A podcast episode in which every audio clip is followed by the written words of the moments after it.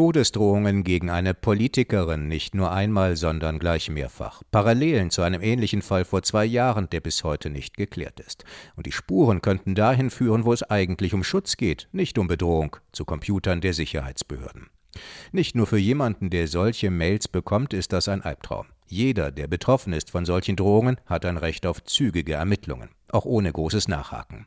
Denn solche kaltblütigen Drohungen sind nicht nur eine psychische Belastung, die große Angst erzeugen, die das Lebensgefühl untergraben, sie beschädigen den Zusammenhang der Gesellschaft, wenn darauf nicht angemessen reagiert wird.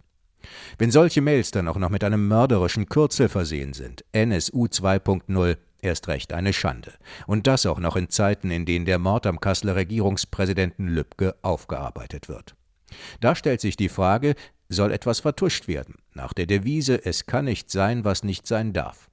Wenn jetzt ein Sonderermittler Licht ins Dunkel bringen soll, dann ist das nur folgerichtig. Sonderermittlungen, das schafft natürlich enorme Erwartungen, zumal wenn es darum geht, innerhalb der Sicherheitsapparate zu ermitteln. Da kommt es auf Unabhängigkeit an. Die brutalen Einschüchterungen müssen untersucht werden, aber auch der Umgang mit den bisherigen Ermittlungen. Für viele stellt sich auch die Frage, ob die Polizei anfälliger ist für rechtsextremistische Netzwerke. Diese Frage stellt sich vor allem dann, wenn sich der Verdacht erhärten sollte. Das kann, das muss aber nicht so sein.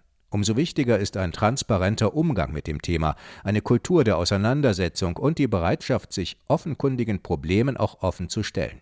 Nicht erst dann, wenn ein Verdacht im Raum steht, sondern prinzipiell. Das ist für Sicherheitsbehörden mit ihren gewaltigen personellen Ressourcen enorm wichtig. Das erwarten die Bürger, das erwarten auch die allermeisten Polizisten, die eine gute, wichtige und oft genug gefährliche Arbeit leisten.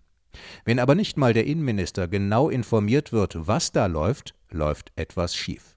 Umso wichtiger ist es jetzt, allen Spuren nachzugehen und die Täter ausfindig zu machen offenbar Wiederholungstäter mit einer zynischen Freude daran, Angst zu verbreiten.